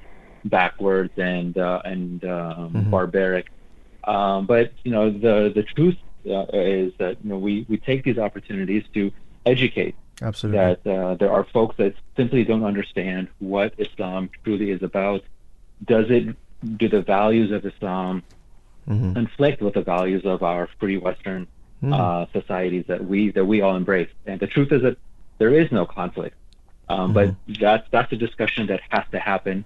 Mhm. And so whoever gives an op- us as a platform, I think we should take it. Absolutely. But uh, knowing that you know, that we may not be on the same page, but it's uh, an opportunity to spread uh, a message that everyone needs to hear. Absolutely. With that, Assalamu alaikum and Jazakallah for, for being with us and giving us insight into this very important topic. I appreciate your time. Thank you so. Jazakallah. Alaikum. 0208 is the number to call. We're asking you a question, uh, and that is whether Islam needs reform. Um, you know, um, whether it's Islam or whether it's the Muslims that, that, that actually need to reform themselves and actually need to bring them bring themselves back to the original teachings of the Holy Prophet, uh, peace be upon him. Yeah. I mean, speaking of the Holy Prophet, uh, sallallahu alaihi wasallam, may Allah be pleased with him. Um, you know, we know that you know we were speaking, you know, briefly and and you know historically speaking, uh, that the Holy Prophet was the head of state. You know, he was the judiciary. He was, uh, you know, let's say the chief of armed armed forces Hmm. at the time. Yeah. He had all of these roles. You know, someone who was preaching education and, and, and doing reforms. All of these things, when we look at, you know, uh, from the, you know, from the characteristics of the state of Medina that was that was established by the Holy Prophet, peace be upon him, Mm. you would find, you know, how, you know, when I, when I was speaking to you about how he he he he changed these barbaric people into civilized human beings, Mm. it would put into perspective what I'm speaking about. For instance, you know the um, the you know consultation based system. Now there is a time where these people are, you know, they they you know th- those those who are in charge basically do what they want to do, Mm. right? Autocracy. They they, they have no you know Like no such thing yeah. exactly. They have no such thing of of consultation or asking people. Whereas when it comes to the political system introduced by the Holy Prophet peace be upon him, it, it, it was based on mutual consultation Mm. and he says that um, and he says that that and and he made uh, consultation an integral part of the ummah and we find that all major issues were used uh, you know to settle with the discussion in a meeting and this was uh, you know where the various camp- campaigns Holy Prophet consulted the companion whether we should go out to defend or whether we should stay in so Yeah. all of these cities um, and also the way the Holy Prophet peace be upon him had uh, you know made an agreement with, with with the people of Medina which involved Christians and Jews Mm. and in a very inclusive society as as, as, as we know and lived peacefully uh, you know according to the treaty and it was never it had never not even once was the case that the treaty was ever broken Yeah. uh, or compromised by by the Muslims or or, or, the, or the Prophet of Islam sallallahu Yeah. It, it was always from the opposite side. Mm. And we see where, to to the maximum, the Holy Prophet, uh, peace be upon him, you know, uh, practiced forgiveness. You know, and, and and this was the means of changing these people's hearts. Yeah. So so, So, I have a quick question for you, Mhm. right? Okay. So a lot of people will say that okay, for that time yeah. it was appropriate then. Okay, was- how okay. you know Islam in general, right? Is you know th- in this day and age, right? We you know we don't need to follow a book or etc. And what would you what what are some examples that you can give that you know Islam is very applicable today, and and you know how it can actually better your life in Okay. today's society, rather than fourteen hundred years ago. I think you got to see what the book book says or Mm. what it provides, right? Um, some of the values that we we we hold dearer to ourselves, uh, you know, um, what are they? You know, rule of law, equality, transparency. Mm. All of these things were, were, were provided by the Prophet, you know, uh, provided by Islam 1400 years ago. Mm. For instance, you know, the state of the uh, the Prophet peace be upon him was in, enriched with the rule of law. You know, all citizens of this state were basically equal before the law. There was neither discrimination nor privilege. And uh, the Holy Prophet peace upon him was directed to follow the revelation of Allah the Almighty, which stated, "Fahkum bainahum bima anzalallahu wa la tattabi ahwa'ahum." Basically stating that so judge between them what Almighty Allah has revealed, and do not follow their in- inclinations. So there was no such thing as, and we have examples of uh, the Holy Prophet sallallahu peace be upon him, giving a verdict in favor of a Jew uh, against a Muslim, Hmm. right? And uh, you know, talk, talking of uh, e- equality, the Holy Prophet peace upon him declared the people are all are all the children of Adam, and Adam was created from dust, meaning saying that we, ir- ir- irrespective of our uh, you know, uh, color, tribe, religion, and language. We should be, you know, we should our, our foundation should should be based upon equality and equ- equity. Hmm. So all of these things that are there are they not are, are they not compatible with the society that we want to see t- today? Yeah. So what what I would say to that, and, and this is a long question that of that, that we can cover over, you know, Many uh, hours. many many hours. Mm. But the thing that that one needs to see is what is it that that Islam teaches, Hmm. because you know because that that question stems from that uh, Islam is incompatible with the West Yep. or incap- incompatible with the with, with with with the life that we live. But but coming to that that question of um, you know how does Islam serve us today? Hmm. I mean these are things to do with us living in a society. Yeah. Uh, you know our physical needs. We also have our spiritual needs. Yeah. I mean if you totally deny that we don't have a spiritual self and our life ends here, that's totally fine. That's Yeah. you know you you, you believe in that. But many people believe, uh, know, and, and have experienced that th- there's a lot more to than this phys- phys- physical life. Yeah. So for that, s- for the for that s- spiritual life, Islam also caters, Yeah. and it says that there is a God that you need to worship. You know, you need you, need- you need, to obey, and let's let's go uh, uh, you know away from Islam. You know, we say whether in this society, uh, you know, we, we we need a religious book. Hmm. The very laws that are in place in this very society that you're speaking of Yeah. were the laws given by a religion. Yeah. It was Christianity. Yep. It was it, it was Christianity that that that that that gave the West, and of course, uh, you know, specifically speaking about the laws and and things that are in place. So so you can't say that religion, you know, um, is not compatible, uh, you know, or it can't be compatible. Definitely. Yes, certain um, if religion is defined as how certain I- individuals portray it to be, yes, no, you Yeah. know, we we we agree. If how Islam is portrayed by uh, you know the mindset of those uh, you know who have the mindset of ISIS. Of course, it's not compatible. That's not the Islam that we're speaking about. Yeah. We're speaking about the Islam of the Holy Prophet, peace be upon him. But let's come back to the topic, which is um, whether reform is needed. Yes. Right. Well, Um, so I, th- I think you know the the the fundamental of Islam is is the Holy Quran, and you know it, Muslims believe it to be the perfect book. mhm. So um, the founder of the Ahmadiyya Muslim community, Hazrat Mirza Ghulam Ahmed, uh, His helper, um, writes in his book Malfuzat, Volume One, page thirty-seven to thirty-eight. Yeah. He says, um, one benefit of this is that the Holy Quran possesses within itself every necessary teaching.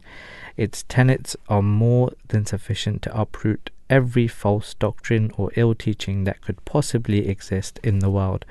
This is the deep wisdom and power of Allah the Exalted. Since this perfect book was destined to bring about perfect reformation, it was necessary for the spiritual disease to be at its peak at the time and place of its revelation as well. You know, you mentioned that, didn't you? Um, this is this was so that the perfect so that a perfect remedy could be provided for each and every malady. As such, this peninsula was home to ailing people of all sorts who suffered from every spiritual illness that was to um, a um, an addict to the, the people of that age or those of future generations. This is why the Quran brought all religious law to its perfect to its perfection. At the time of revelation of other books, neither was this needed, nor did they possess Mhm. possess such a perfect teaching. Absolutely. So it, he's clearly saying that you know it's it's there was a bad situation, like Mhm. you know it needed to be an extreme yes. um, situation to for a perfect you know response Yes. and, and guidance. Of course, I mean, um, you know, talking of um, religious reformer, um, b- before we actually go to the guests, very, Mhm. very, very briefly speaking about, it's not just Islam that that's you know that speaks about, um, you know, reformation Mm. or you know reformers coming. You know, the uh, you know the asc- uh, the you know the, the the religious beliefs with reg- with, with regards to the um, to the end of times Mm. uh, mentioned uh, you know in nearly all religions they, they, they actually contain you know prophecies uh, concerning the advent of a savior messiah Mm. right to relieve the world of social moral and spiritual ills for instance the hindus are you know they await the com- the re-advent of krishna you've got zoroastrians who believe in the coming of uh, victorious Saoshyant. they refer to him as that the prophet buddha also predicted the coming of Maitreya. the jews have been waiting for over 3000 years for the descent of elijah to be followed by a jewish prophet while Mhm. Christians await the reappearance of Jesus. And the Muslims believe that Imam Mahdi, the rightly guided leader, will be born from among the Muslims, and later the Messiah will descend from the heavens uh, near the end of times. And the Sikhs also, uh, you, know, you know, the founder of Sikh religion, Baba Guru Nanak, also predicted the advent of a great reformer. So, I mean, the question that that we we, we will discuss late, later on, Mm. uh, but the first thing that we have answered is yes, this universal search for a reformer is there. Yep.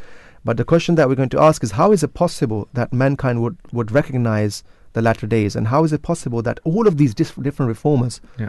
would come for these different. religions, religions, right? Right? clearly the only for one of them. sense that, that we can make out of it, it is only referring to one individual Mm.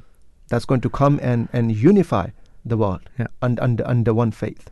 So be- be- before we actually dis- dis- discuss that, we do have on the line our next esteemed guest. We have uh, on the line Sayyid Labib Ahmad Janood Sahib, who is a missionary serving uh, in the US.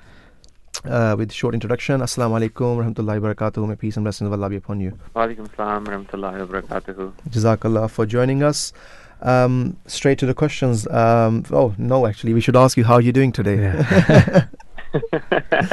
I'm doing very we're, well. too, we're too much well. We're too much that- used to you know just uh, running into questions and you know trying to get the answers yeah, I'll ask him how he is. Yeah. Yeah. you're fine Ev- ev- everything's no, good out there jazakallah. Yeah, alhamdulillah, it's uh, it's been great.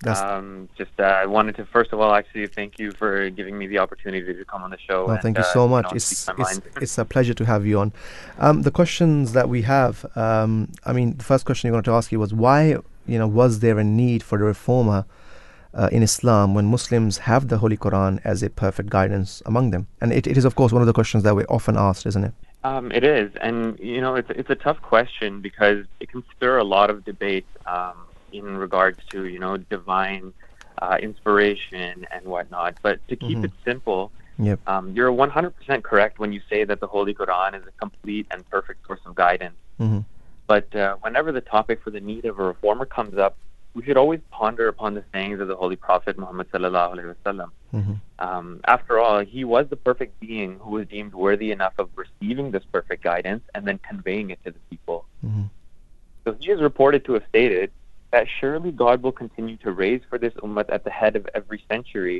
someone who will restore for it its faith. hmm So it appears from this that the Holy Prophet of Islam was aware that the need for reformation will recur every hundred years. So to anyone who asks this question, they are in fact questioning the Holy Prophet ﷺ, asking, why did the Holy Prophet have the understanding that people could stray from true guidance when the Quran was among them? So what this statement really is, Mm. is it's actually an amplification of the promise made by God in the Holy Quran Mhm. that inna lahu lahafizun, Yeah. that surely we are going to be the guardian of the Quran. So as promised in this hadith, spiritual reformers were to arise at the turn of each century Mhm. because evils would arise from a failure to understand the meanings of the Holy Quran. After all, if the Holy Quran was to suffer interpolations, extrapolations, and misinterpretations, it proves it to be a dead book. Mhm. So even if we conveniently ignore the Prophet's saying, we can't ignore facts as we see them. So if we were as spiritually well off as the Muslims were at the time of the Holy Prophet wasallam, uh, we could have potentially been trusted to go on without divine guidance, and we would not have needed to pay any attention to any claimant to spiritual office.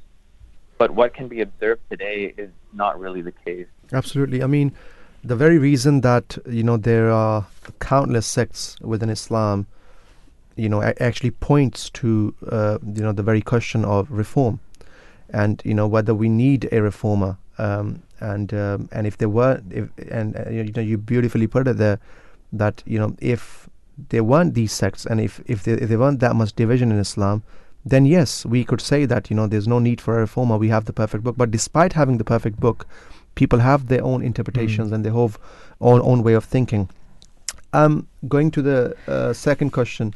Yeah. Um. So, how did the promised Messiah, uh, al Islam, uh, prove this superiority of the Holy Quran? Could you tell us more about that? So, no, of course. So, the promised Messiah, alayhi salam, firstly, he emphasized how the Holy Quran was a complete and perfect book that could not be detracted from. Mhm.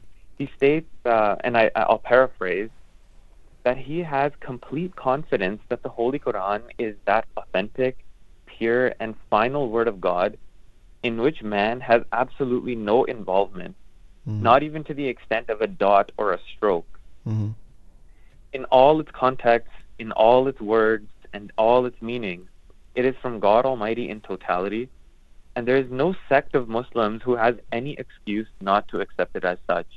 Mm. It is each and every word, it's each and every word, sorry, has an excellent order and continuation and succession, Mhm. and it's an immutable revelation that will always remain safe from any kind of change or interpolation. Aside from this, um, the Promised Messiah has also made claims that God Almighty has actually raised him so that he can expose to the world the hidden treasures that are buried in the Holy Quran. Mhm. And it's also incumbent upon him to purify and cleanse those treasures of, of the muck of criticism that has been thrown onto it by the opponents of Islam. Mm-hmm. So um, not only just these claims of the Prophet Islam, prove him to be um, mm-hmm. the the greatest individual to prove the superiority of a scripture. Yep. He, um, he actually also, in fact, claims that it is God Himself who has taught him these things. Mm-hmm. You know, there's other Muslims who believe that there are certain verses of the Holy Quran which are not applicable in today's day and age. Abrogated, but the say, yeah. Um, is actually the one who proved that no, each and every verse of the Holy Quran is still applicable and will be applicable till the end of time. Very interesting. I mean, it it, actually reminds me um, um, of of you know there, there's many incidents from the life of the Holy Prophet, but um, you know from the time of the Holy Prophet when uh, you know the Bishop of Lahore, who it, it was I think Bishop Lefroy, um, you know who he gave lec- lec- lectures on Isa salam being the you know the in, the only in, innocent prophet. It was you know the Holy Prophet peace uh, you know the, it was the Prophet Sallallahu that act- actually you know challenged him um, you know, to a debate, um, you know, to come forward. And there, there are many such challenges within, with- within, within the lifetime of the uh, Prophet Sallallahu to prove the superiority of the Holy Quran, the very un- understanding of the, you know, various concepts, just as you referred to here, of, you know, ab- abrogation of certain verses. The Prophet Sallallahu said, uh, you know, from, from, from the bow of Bis- Bismillah to the uh, scene of a nas, not even a, you know, a single, uh, you know, dot or, you know, not, not, not even a single word has has been changed or abrogated. So this is the beauty, uh, you know, of Islam that was you know reestablished by uh, the promised Messiah, peace may, may peace and blessings of Allah be upon him. Moving forward, um, I mean, I mean the the question on the significance of a reformer. Um, what is it? What is the significance of a reformer in you know in the world religions?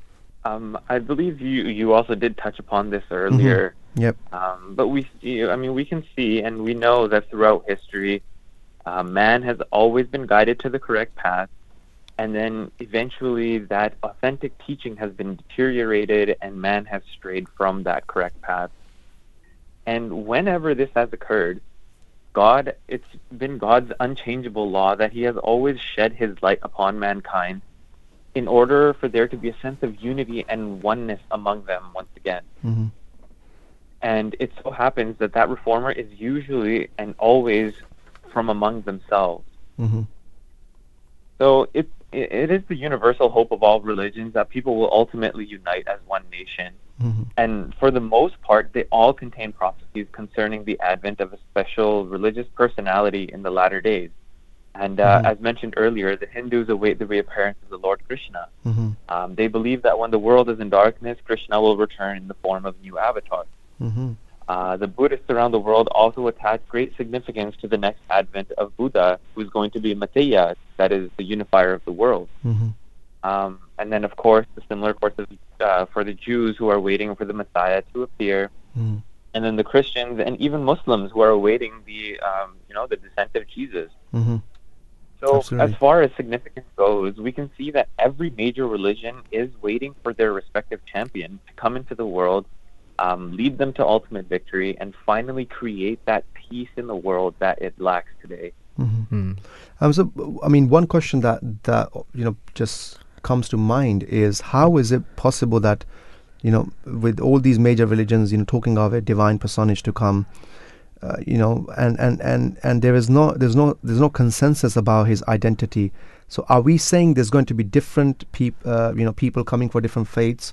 Or does it signify something? Of course, you know, it it doesn't make sense that you know, you know, all these different individuals are coming and calling to diff- all these di- diff- different paths, uh, you know, um, and and stating, you know, so how how would that make sense to people when when when you have you know six different you know people calling towards six different paths? So that's where we need to kind of open our minds and we need Mhm. to realize that, okay, if we do believe that there is one higher authority who is going to be uh, responsible for uniting the people or, you know, responsible for sending someone to help unite the people, Mm-hmm. um, it, it just comes down to understanding that uh, if there is one single goal of each of these individuals who has been prophesied in each of these religions, Mm-hmm. then it, there's a very high possibility that it could be just the one person who says that no, I have come in the form of such and such person. So the Prophet Messiah in Islam has actually made this claim as well. He says that you know I am the Krishna of the Hindu, and you know I am the Messiah that the that the Christians wait. I am the the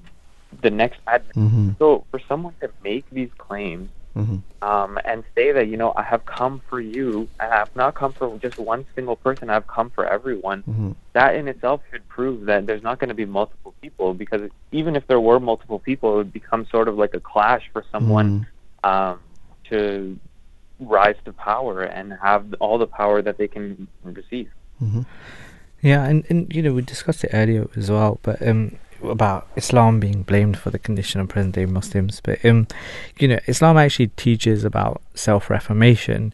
So do you, do you have any advice for our listeners on how we can implement that in our daily lives? Technically speaking, we could take it head on and uh, you know go to the fundamentals of Islam and say uh, you have to pray five times a day and believe in the articles of faith and try to strive, you know, just be the best person that you can. But it goes deeper than that.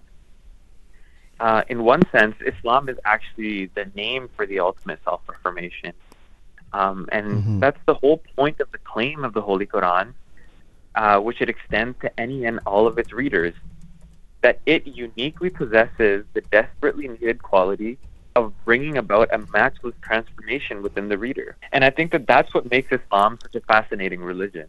Mm-hmm. So Islam begins by articulating that first and foremost, an individual has to be willing to be completely honest to themselves about themselves. Mm-hmm. There's a level of humility required for self-reformation. You know, nowadays we, we hear the word vulnerable a lot. Mm-hmm. You should be vulnerable. It's only when we actualize just how deep in the water we are and how helpless we are that the magic of the human soul is stirred and we are able to truly implore for help. Yeah. Any individual, Islam promises, who is willing to use his or her God given faculty of a self x ray or a self MRI hmm. and is honest about acknowledging what is wrong and finally is willing to genuinely and sincerely seek strength from the one who created him or her will always and has always undergone a miraculous transformation. Um, so the Holy Quran actually commands us, that we aren't supposed to sit idle as there are endless vistas of spiritual progress that lie ahead. So having scaled one peak, we are told to strive to climb the next. And this can be summarized profoundly in the word "Man arafa nafsahu faqad arafa rabbahu." That one who truly recognizes his own self, his own weaknesses, his own vulnerabilities, Mhm. it is as though he is now capable of recognizing his creator. Very, very, very in- interesting. Um, and lastly, um, you know, uh, before we actually, uh, you know, we only got about 10 minutes to go, but we know we're really ben- benefiting from this, of course. Um, lastly, you know, speaking about, you know, uh, a reformer, what change is it that the promised Messiah, peace be upon him, has has brought, uh, not just within Islam, but you know, uh, you know, on on a, on on a universal level, um, what is it that he has given to the world? Because w- the claim of the promised Messiah, be- uh, salam, is that may Allah be pleased with him, is that he is the promised reformer that w- was prom- prom- promised for Chri- Christians, for the Jews, for the Muslims, you know, for the Hindus, to and he's come to you know unite the entire ma- mankind. When people ask you this question, what do you say? Um, I believe that the promised Messiah, Islam, just the fact that he has come and has claimed that he has been taught by God, by God Almighty and has been um, revealed the hidden verities that are in the Holy Quran and Mhm. has then conveyed them to us, hmm um, that in itself is the biggest reformation that could be brought about for the Muslim Ummah. hmm Um, you know, it's funny just because the other day um, I was actually on Twitter hmm and uh, you know I was seeing that there's someone was asking a question hmm uh, that is it permissible to pour boiling water on the ground or down the drain mm because you know you might accidentally kill the jinn or you know is it actually a Yeah, I- I came across that as well. Yeah, I came across right? that fatwa. so, yeah. so it's it's very sad to see that Mm. you know we've come to this state where Islam has become basically a fairy tale or Mm. you know folklore.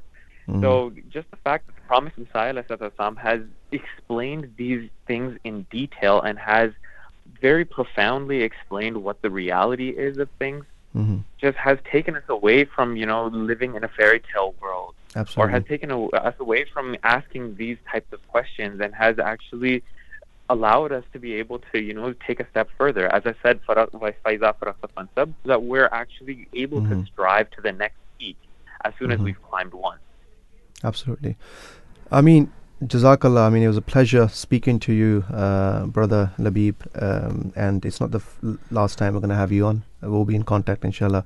Thank you so much uh, for joining us and giving us your time and Yeah. talking about this important no, topic. jaz- jazakallah jazakallah for having me Jazakallah. Assalamu alaikum wa barakatuh. 0208 7878 is the number to call. We only have about eight minutes to go. But that question um, of, you know, what change did the promised Messiah, peace be upon him, bring? I think the question would be, what change is it that prophets bring? Right? Yeah. What what is it? I mean, from from that level, what is it that when they come to the world, because that is the criterion upon which we need to judge a claimant Mm. um, you know, when the Holy Prophet peace be upon him came, what what change did he bring? You know, um, and, and this is you know we this, this is how we need to judge uh, you know someone else's claim and, and his life, and this is what, what the promised Messiah, salam, peace be upon him, has, has also stated. I mean, talking of uh, you know, s- beautifully mentioned by uh, Imam you know, Labib Ahmad Sahib, where he you know speaking about some of the concepts that the Muslims had, or even some of them that they have now, Mm. it just it it, it br- brings ridicule to Islam Yeah. right? For instance, you know the the, the whole question of jinn and you know the the way that is presented. Some of you know uh, uh, you know someone you know physically being raised to the heavens, Yeah. right? Uh, and and although that being completely in contrary to, to, to, to the Holy Quran, right?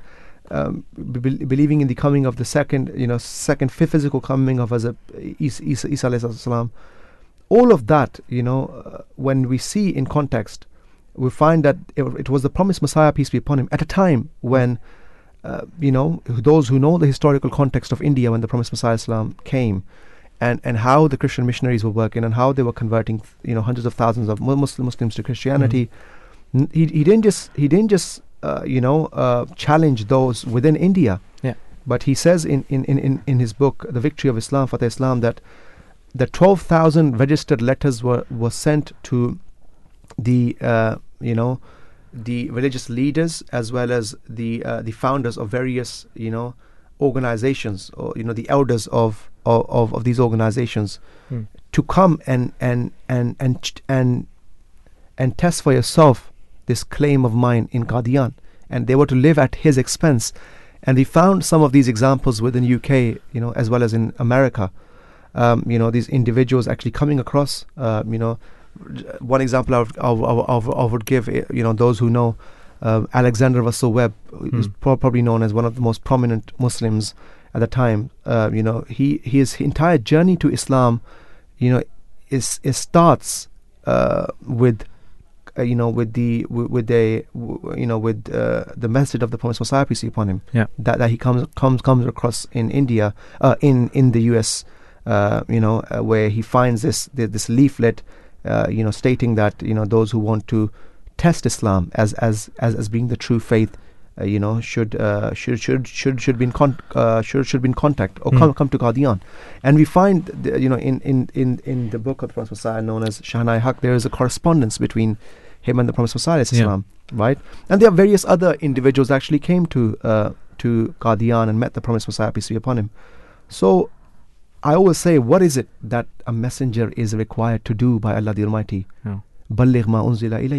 Convey the message yeah. that has been, you know, bestowed to you by Allah the Almighty that is their job they, they are not to compel people to believe right when the Holy Prophet uh, may peace and blessings of Allah be upon him passed away Yeah. nearly the entire Arab deserted and left Hmm. right and we know that it the the, the efforts of Hazrat Abu Bakr Siddiq and, and how he re-established Islam Yeah. so the reality is that the prophet's job is only to convey the message. And he brings ab- and, and he of course establishes the community in a way that there are people then who are capable to take that message forward Yeah. and the prophet Messiah beautifully explains this and, and, and he says as well in his in his book the will which he wrote five years before his demise where Allah Almighty informed him of his demise and he said Yeah. that I have to go he says prophet comes to sow a seed and uh, and, and when that seed grows and it, it, it has not yet turned in, in, into a tree Hmm. that he has to pa- he, he has to go Definitely, Uh, and, and I just to add to that, um, I think that uh, you know th- the message needs to come, and but the the thing is, is that the, why do we need reform? Because I feel I feel like the best way to describe it is it's been overcomplicated, right? That that Mm. original, very simple, very clear message has Mm, been over yes. complicated by people like you know like what um, Imam Labib said, that, you know Mhm. the the, the Superstitions random, and random fairy things tale. that people like Absolutely. associate with it. It's it's it's because of that overcomplication Mhm. that you know that's why you need a reformer who can come and say Mhm. hey look this is an overcomplication or this is culture mixed with religion this is what god was actually trying to say this is what the message was that was being communicated absolutely so for the question that we have today you know is there a need for a reform i would say yes you know, Absolutely. it's been completely and we also asked on our on our Instagram page, uh, the Voice of Islam page, why was a reformer sent? And and some of the answers that we've had was because Muslims forgot what Islam is, um, and then we have uh, someone who said to reform us uh, uh, with an exclamation mark. Reformation was is very much needed, and then we have Abdul Tawab. Al Al Alabi who, who states that the reformer was sent because of the misunderstandings, misunderstanding of the Holy Quran and uh, the teachings. Um, I think that's what what he said. So with that, you know, we're coming to the end of the program. It, this topic needs more time. Eh, I think it needs two hours or Yeah. more. Uh, but you know, um, we've covered a lot. Uh, we've learnt a lot. Um, you know, especially from our you know esteemed guests. Um, so if people want to know more they can contact us right like you know we can talk about it in more detail it's, it's- Absolutely, absolutely. So, um, you know, coming to the uh, we're coming to the end of the you know pro- program. The Holy Quran, you know, we know that contains all the essential teachings required for the reformation of people. our, our, our reformer is therefore needed to bring people back to their religion and to make them understand the true teachings of the Holy Quran. This is something that is prof- was prophesied by the Prophet. We believe that the founder of the Ahmadiyya Muslim community, Hazrat Mirza Ghulam Ahmad alayhi salam, may Allah be pleased with him, is a reformer of the age whose advent was prophesied in the religious scriptures. He appeared at a time when Muslims had forgotten the teachings of the Holy Quran. The task of the reformation of Muslims is still ongoing under the shade of his successor, Hazrat Mirza Masroor Ahmad, may Allah be his helper, the current uh, caliph of the Ahm- Ahm- Ahm- Ahmadiyya Muslim community. Um, you know, this is a very uh, interesting topic that we're we're currently discussing in, in in the two hours that you know we've had with you. Uh, we've learnt a lot, so we would like to thank. Um, the, we would like to thank producers as uh, as as well as the guests, the esteemed guests that we had, and of course my co-host uh, Fahim. Thank you for join, joining uh, and you know helping me out in this difficult task, uh, and of course the tech team that make this possible. Uh, with this, Assalamu alaikum wa rahmatullahi wa barakatuh.